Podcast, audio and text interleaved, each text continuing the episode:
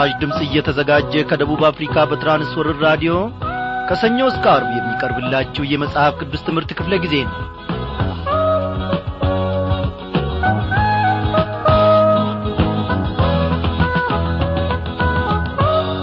ቸርነቱና በጎነቱ የማያልቅበት ጌታችን ለዘላለም ይክበር ይመስገን። እንደ ገና በምሕረት ዐይኖቹ እየተንከባከበን ለዚህች ምሽት ክፍለ ጊዜ ጥናታችን ደግሞ አድርሶናል። እንደምናመሻችሁ በጌታ የተወደዳችሁ ክብሯን አድማጮቼ እግዚአብሔር አምላካችን ፍቅሩ አያልቅበትም። ምሕረቱም እንዲሁ በጎነቱም ቸርነቱም ተደማምረው እግዚአብሔርን ፈጽመው የሚቀይሩታ አይደሉም። እርሱ ወትሮውንም እግዚአብሔር ነው ዛሬም እግዚአብሔር ነው ወደ ፊትም እግዚአብሔር ሆኖ ይኖራል ከዚህ ቀደም ብዙ ጊዜ ደጋግመን እንደ ተናገር ነው እግዚአብሔር ዙፋኑን የለቀቀ እንደሆነ እግዚአብሔር ወንበሩን ለሌላ አሳልፎ የሰጠ እንደሆነ እኔና እናንተ መደንገጥ አለብን። እኔና እናንተ ስለ ነገ መጨነቅ መቻል አለብን። እኔና እናንተ ግን የዘላለሙን አምላክ የዘላለሙን ንጉሥ እግዚአብሔር መድኃኔ ዓለምን ይዘናልና ስለዚህ መጨነቅና መፍራት መጠበብም አያስፈልገንም እግዚአብሔር ለዘላለም ይክበር ይመስገን። በዛሬው ምሽት ክፍለ ጊዜ ጥናታችን እንግዲህ ተከታታዩን የትንቢተ ሆሴይን መጽሐፍ ጥናታችንን እንቀጥላለን ማለት ነው። እንግዲህ ድንቅ የሆነውን ጌታችንን እስቲ እንዲህ እያልን እናሞጋክሰው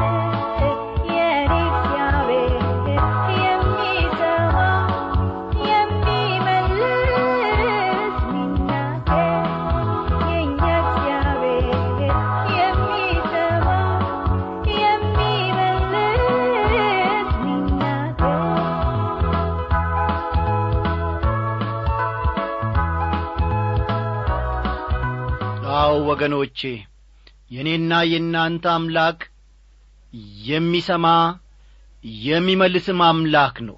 ጆሮ ያለው አምላክ ነው። ወደ እርሱ በተጣራን ጊዜ ወደ እርሱ በተናገርን ጊዜ የልባችንንም ብሶት ባሰማነው ጊዜ የሚገባው የሚሰማን የሚረዳን ታዳጊ እግዚአብሔር ነው።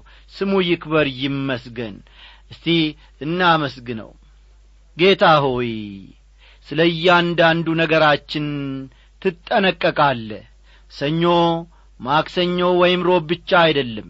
በየሰዓቱ በየደቂቃው ሁሉ እግዚአብሔር ሆይ ባለፍንበት መንገድ ስንቀመጥ ስንነሳም ስንተኛም አንተ ስለምትመለከተን ነገሮቻችን ሁሉ በአንተ እጅ ስለ ሆኑ እጅግ አድርገን እናመሰግንሃለን። አንተ ሳታውቅ በእኛ ላይ የሚደረግ በእኛ ላይ የሚከናወን ምንም ነገር የለም። አቤቱ አምላካችን ሆይ እያንዳንዱን ነገራችንን ታውቃለ ለምን በዚያውም ባለንበት ሁኔታ ውስጥ እንኳን እንዳለን አንተ ታውቃለ ምናልባት ተቸግረን ሊሆን ይችላል። ምናልባት አንድ ነገር እሽተን ተጨንቀን ለማግኘትም ደግሞ እጅግ ናፍቀን ፈልገንም ሊሆን ይችላል። ምናልባትም የያዝነው ነገር ደግሞ ጠፍቶብን ሊሆን ይችላል። ኦ እግዚአብሔር ሆይ በዚህ ሰዓት በተለያየ ዐይነት ሁኔታ ውስጥ ያሉትን ወገኖቼን እንድትመለከታቸው በጎ ፈቃድህንና ዓላማህንም ደግሞ እንድታስታውቃቸው ለልባቸውም እንድትናገር እኔ ባሪያህ ጸልያለሁ ለእኔም ያለህን ዓላማ እረዳ ዘንድ ዘወትር ልቤን በፍቅርህ ግለት አሙቅ። እግዚአብሔር አባቴና አምላኬ ሆይ በዚህች ምሽት ደግሞ በእኛ መካከል ተገኝ። ቃልህን ባርክልን። ለዘላለሙ የሚኖረውን ቃልህን ሰማይና ምድር እንኳን ቢያልፉ የሚኖረውን ዘላለማዊውን ቃልህን እግዚአብሔር አምላካችን ሆይ በልባችን ውስጥ እንድታትምልን እንጸልያለን። ጌታ ሆይ ይህንን ሁሉ ስለምታደርግና ስለምሰማን ደግሞ እጅግ እናመሰግንሃለን። በጌታችን በመድኒታችን በኢየሱስ ክርስቶስ ያው ስም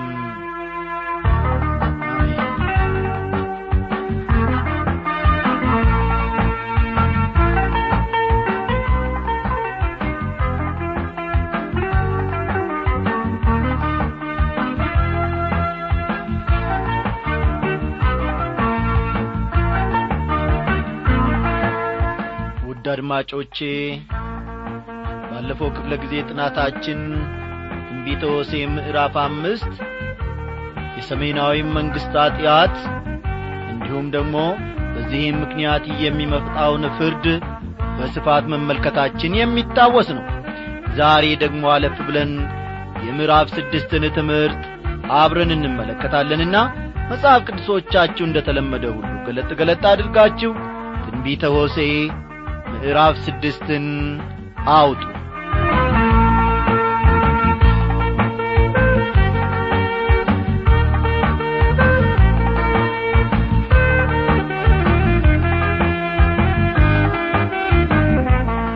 በዚህ ክፍል ውስጥ ማለትም በምዕራፍ ስድስት ውስጥ በመጨረሻው ጊዜ እስራኤል ስለ መመለሱ እንመለከታለን ማለት ነው። ይህንን ነጥብ ያዙ በዚህ በምዕራፍ ስድስት ውስጥ እስራኤል ወይም ደግሞ ስለ እስራኤል መመለስ እንመለከታለን። እስቲ ቁጥር አንድን እንመልከት። ኑ ወደ እግዚአብሔር እንመለስ። እርሱ ሰብሮናልና እርሱም ይፈውሰናል እርሱ መጥቶናል እርሱም ይጠግነናል ይላል። ይህ የሚያመለክተው ለሰሜናዊው መንግሥት እግዚአብሔር ያቀረበውን የመጨረሻ ጥሪ ነው።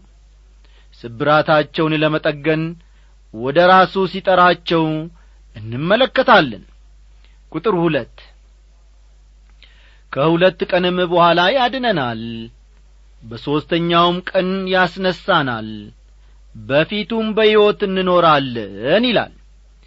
የኢየሱስ ክርስቶስ ትንሣኤ በሦስተኛው ቀን ከመሆኑ አንጻር ስንመለከተው ይህ ጥቅስ ጠለቅ ያለ ትርጉም ይኖረዋል። አይሁዳውያንንም ሆነ አሕዛብን ለማጽደቅ ከሞት ተነሣ ጌታችን። ሌላው የዚህ ጥቅስ ትርጉም ደግሞ በመጨረሻው ዘመን እግዚአብሔር ሕዝቡን ከምድር ዳርቻ እንደሚሰበስብ ማመልከቱ ነው። ከሕዝቅኤል ምዕራፍ ሰላሳ ሰባት እንደምንመለከተው የእስራኤል እንደ ገና መሰብሰብ ከሞት የመነሳት ያክል አስደናቂ ነው። አስተዋላችሁ? የዚህ ጥቅስ ትርጉም ደግሞ በመጨረሻው ዘመን እግዚአብሔር ሕዝቡን ከምድር ዳርቻ እንደሚሰበስብ ማመልከቱ ነው። ከሕዝቅኤል ምዕራፍ ሰላሳ ሰባት እንደምንመለከተው ከትንቢተ ሕዝቅኤል ምዕራፍ ሰላሳ ሰባት እንደምንመለከተው የእስራኤል እንደ ገና መሰብሰብ ከሞት የመነሳት ያክል አስደናቂ ነው። ሐዋርያው ጳውሎስ ደግሞ በሮሜ መልእክቱ ምዕራፍ አሥራ አንድ የእስራኤል ወደ ፊት ዕድልን በተመለከተ ሰፋ ያለ ማብራሪያ ይሰጣል። አስተዋላችሁ? በሮሜ መልእክቱ ምዕራፍ አሥራ አንድ የእስራኤል ወደ ዕድልን በተመለከተ ወይም የወደፊቱን የእስራኤልን ዕድል በተመለከተ ሰፋ ያለ ማብራሪያን ይሰጣል። በዚህ ዘመን የእግዚአብሔር ዋና ዓላማ ከአይሁዳውያንና ከአረማውያን ለስሙና ለክብሩ የሚሆን ሕዝብን መጥራት ነው። በኋላ ግን ለቤተ ክርስቲያን ያለው ዓላማ ሲጠናቀቅ እንደ ገና ወደ አይሁድ ሕዝብ ይመለሳል የትንሣኤ ጊዜም ይሆንላቸዋል። ይነስም ይብዛም ነቢያቱ ሁሉ ስለ እስራኤል የወደፊት ተስፋ መናገራቸው እውነት ነው። በእስራኤል ሕዝብ እንደ ገና መቋቋምና በኢየሱስ ክርስቶስ ትንሣኤ መካከል ተመሳሳይነት ሊኖር እየቻለውም በዚህ ምክንያት ነው። ቁጥር ሦስት እንወቅ እናውቀውም ዘንድ እግዚአብሔርን እንከተል። እንደ ወገግታም ተዘጋጅቶ እናገኘዋለን። እንደ ዝናብም ምድርን እንደሚያጠጣ እንደ መጨረሻ ዝናብ ይመጣል ይላል። ምድርን እንደሚያጠጣ እንደ መጨረሻ ዝናብ ይመጣል።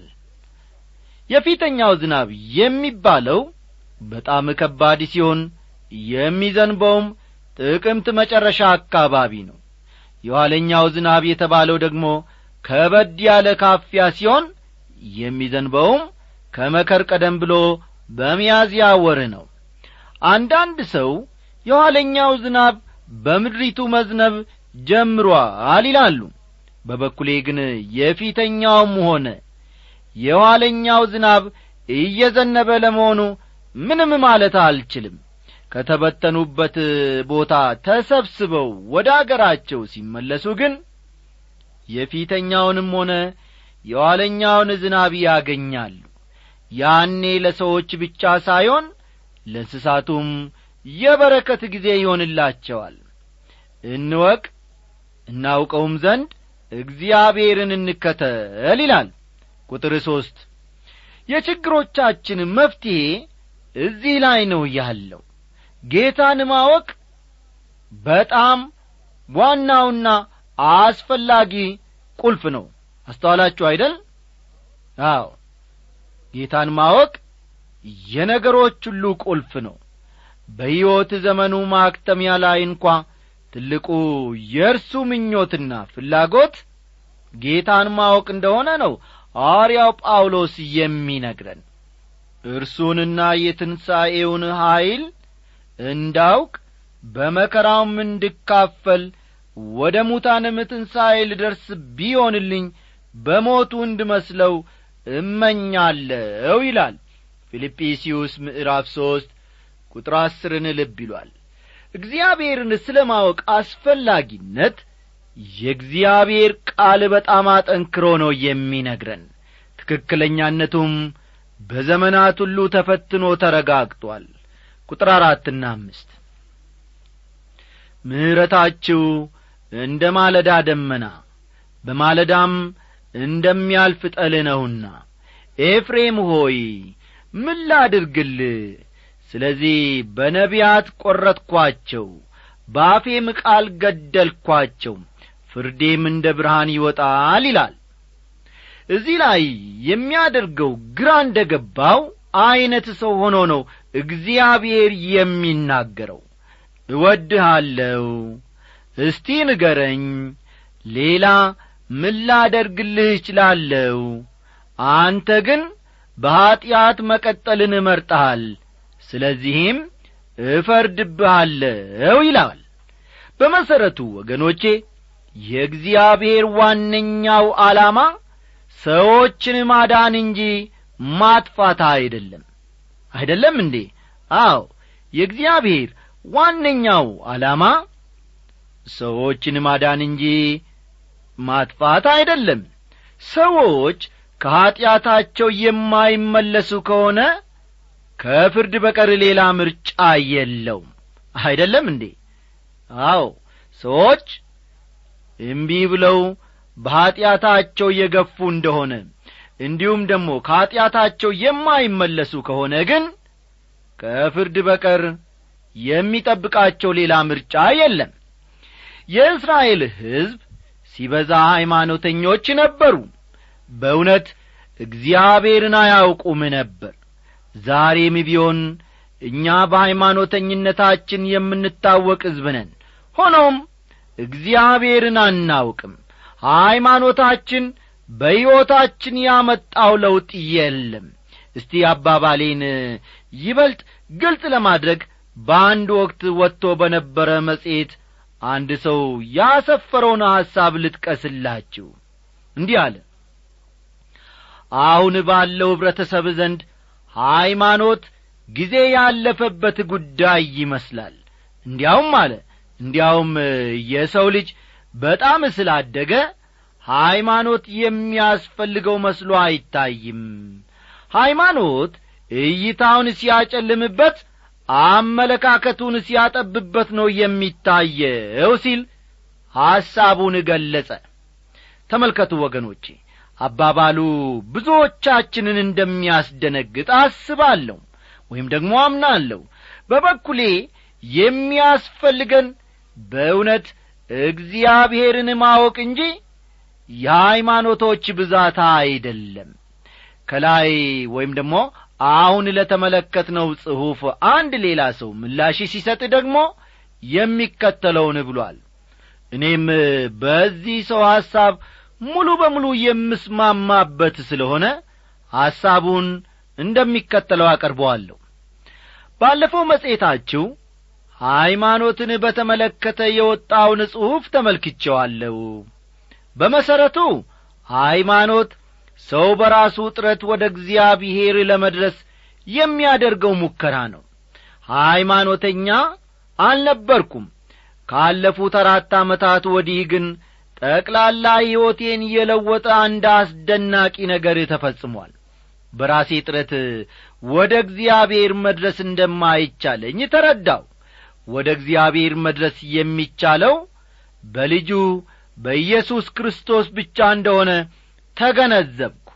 ስለዚህም አለ ስለዚህም ኢየሱስ ክርስቶስን የሕይወቴ ጌታና ዳኛ አድርጌ ተቀበልኩት።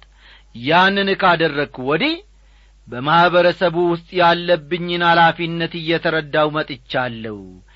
ዕድሜን ዘርን የትምህርት ደረጃንና መልክን ሳልመርጥ ሰዎችን የምወድበትን ኀይል አግኝቻለሁ ሲል የልቡን ሐሳብ ገለጸ። ወገኖቼ ይህ ታዲያ እውነት አይደለምን? ምስጢሩ ያለው ሃይማኖት ላይ አይደለም። ምስጢሩ ኢየሱስ ክርስቶስን ማወቁ ላይ ነው። ቁጥር ስድስት ከመሥዋዕት ይልቅ ምሕረትን ከሚቃጠልም መሥዋዕት ይልቅ እግዚአብሔርን ማወቅ ወዳለሁና ይላል። ሃይማኖት አለን ቢሉም ሃይማኖታቸው ላይ ላዩን እንጂ ጥልቀት ያለው አልነበርም። ቤተ ክርስቲያን አዘውታሪ መሆን ይቻላል። በተለያየ ወቅት በተለያዩ መንፈሳዊ ስብሰባዎች ላይ መካፈልም ይቻላል። ያ ማለት ግን እግዚአብሔርን ማወቅ ይተካል ማለትም አይደለም። እስቲ ቀጠላ አድርገን ደግሞ ቁጥር ሰባትን እናንብብ። እነርሱ ግን እንደ አዳም ቃል ኪዳንን ተላልፈዋል በዚያም ላይ ወንጅለውኛል ይላል። ቃል ኪዳን ሲል እግዚአብሔር ከሕዝቡ ጋር ያደረገውን ውል ማለቱ ነው። ቁጥር ስምንት። ገለአድ ኀጢአትን የሚሠሩ ሰዎች ከተማ በደምም የተቀባ ነው ይላል። ገለአድን የምናውቃት የገለአድ ባለ መድኃኒት ከሚለው ቃል ጋር በተያያዘ መልኩ ነው። ይሁን እንጂ ሆሴ በነበረበት ዘመን ከገለአድ ርኩሰት እንጂ መድኃኒት የሚሆን ነገር ሲወጣ አይታይም ነበር። ቁጥር ዘጠኝ ለሰውም እንደሚያደቡ ወንበዴዎች እንዲሁ የካህናት ወገኖች በሴኬም መንገድ ላይ ይገድላሉ ሴሰኝነትንም ያደርጋሉ ይላል። የሕይወትን እንጀራና የሕይወትን ውሃ መስጠት ሲገባቸው ካህናቱ ራሳቸው ነፍሰ ገዳዮች ሆነው ተገኝተዋል። እውነተኛውን የእግዚአብሔርን ቃል ለሕዝቡ የሚያቀርብ አገልጋይ ከየትኛውም ዐይነት ወንጀለኛ የተሻለ አይደለም። እስቲ ቁጥር አስርና አስራ አንድን ተመልክተን የዛሬውን ዝግጅታችንን ወይም መልእክታችንን እንቋጫለን ማለት ነው። በእስራኤል ቤት የሚያስፈራን ነገር አይቻለው በዚያ በኤፍሬም ውስጥ ግልሙትና ተገኘ። እስራኤልም ረክሷል። ይሁዳ ሆይ የሕዝቤን ምርኮ በምመልስበት ጊዜ ለአንተ ደግሞ መከር ተወስኖልሃል ይላል። የፍርድ ጊዜ እንደ ደረሰ ይሁዳን ለማስጠንቀቅ ነው ይህን የሚናገረው። የሕዝቤን ምርኮ በምመልስበት ጊዜ የሚለው ቃል ገና ወደ ፊት የሚፈጸም ነው። ያ ከመሆኑ በፊት ግን እግዚአብሔር በሕዝቡ ላይ ይፈርዳል። ወዳጆቼ በዚህች ምሽት እግዚአብሔር ብዙ ቁም ነገሮችን ተናግሮናል። እግዚአብሔር ሲጠራን ልባችንን እልከኛ እናድርግ። እግዚአብሔር በቃሉ አማካኝነት በተለያየ መንገድ ሲናገር ፈጠን ብለን ወደ እግዚአብሔር እንቅረብ። ልባችንን በፊቱ እናፍስስ። ጌታ ሆይ በድያለሁ አምላኬ ሆይ የማይገባኝን ነገር ሰርቻለሁና ይቅር በለኝ እንበለው። አዎ ምሕረትና ቸርነት ከእግዚአብሔር ዘንድ ያን ጊዜ ይዘንብልናል ምሕረትና እውነት ፍቅር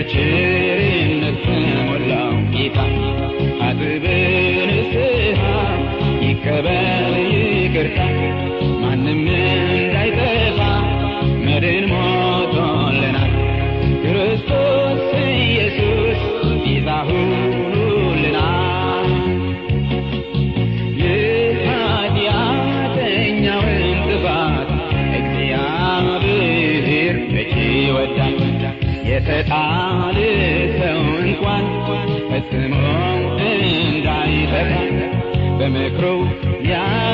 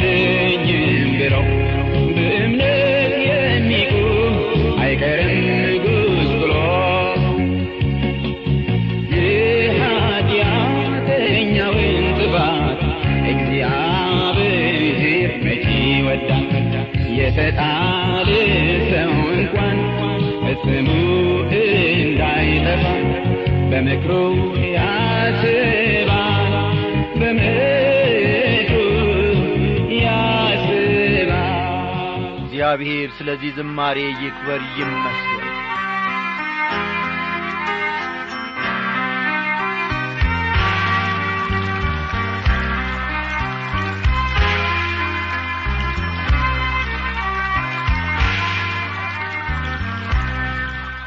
በጌታ የተወደዳችሁ ወንድሞቻችን ወታደር መስፍን መለሰ ከአዲግራት እንዲሁም ተማሪ ሰለሞን ሙሴ ከሆሳና የጻፍክልን ደብዳቤ ደርሶናል።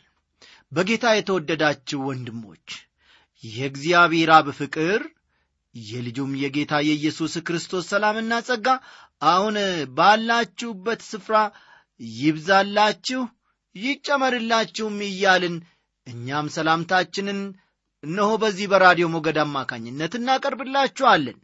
የጠራችሁ ጌታ የታመነ ነው ይህም ማወቁ መልካም ነው። በአሁኑ ጊዜ ብዙዎቻችን የምንስተው ክርስቲያን ከሆን በኋላ ቃሉን ሳንመገብ የቃሉን ማዕድ በደንብ አድርገን ሳንበላና የእምነት ቁርጭምጭሚቶቻችን ሳይጸኑ በስመ ክርስትና ብቻ በጌታው ቤት ውስጥ መቀመጥ አዎ ክርስቲያን ያሰኛል ብሎ ማሰብ ሞኝነት ነው። ወንድሞቼ እግዚአብሔር ግን ለተለየ ዓላማ እናንተን መርጧል ጠርቷችኋልም።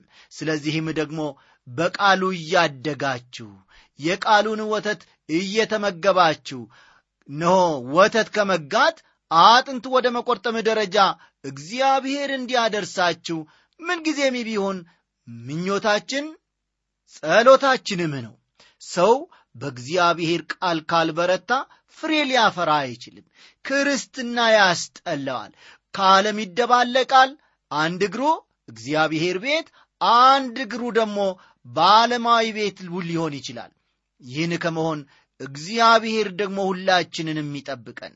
ስለዚህ በጌታ ቃል ሁልጊዜ መትጋት ገና ማለዳ ፀሐይ ከመውጣቷ በፊትና ወፎች ሲንጫጩ ወይንም እኩለ ሌሊት ላይ ተነስቶ ከጌታ ጋር መነጋገር ከቃሉም ደግሞ እግዚአብሔር ምን እንደሚያስተምረን ለማወቅ በመንፈሱ አስተማሪነት እግዚአብሔር መረዳትን እንዲሰጠን መጽሐፍ ቅዱሶቻችንን ብናነብና በቃሉ ብንሞላ ቀኑ ዕለቱ የተባረከ እንደሚሆን መጠራጠር የለብንም።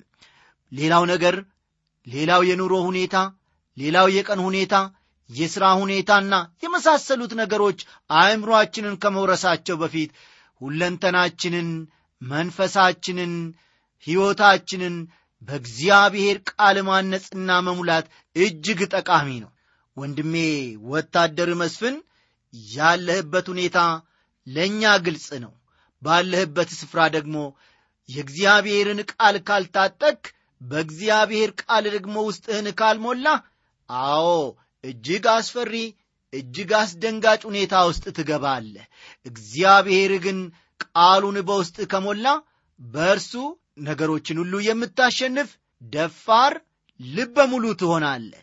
አዎ ተማሪ ሰለሞን ሙሴም ባለህበት ትምህርት ቤት ኮሌጅ ቢሆንምና ብዙ ሥራ የሚጠይቅብህ ቢሆንም የእግዚአብሔርን ቃል ከማጥናትና ውስጥህን ደግሞ በእግዚአብሔር ቃል ከመሙላት ወደ ኋላ የሚያግድህ ምንም ነገር የለምና በርታ።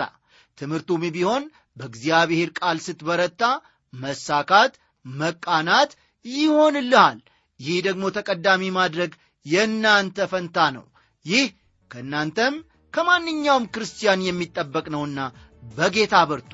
በተረፈ ግን የመረጣችው እግዚአብሔር ለዘላለም ታማኝ ነው። ስሙ ለዘላለም ከፍ ይበል። እስቲ ይህንን የምስጋና ዝማሬ በመጋበዝ ልሰናበታችሁ። ሰላም ሁኑ። እግዚአብሔር እርሱ ሲናገር ያነገር ሁሌ ሲሰምር በስራው ጌታ እንዲከብር ምስጋና ለእርሱ ይጨምር። እግዚአብሔር እርሱ ሲናገር ሁሌ ሲሰምር በስራው ጌታ እንዲከብር ምስጋና ለእርሱ ይጨምር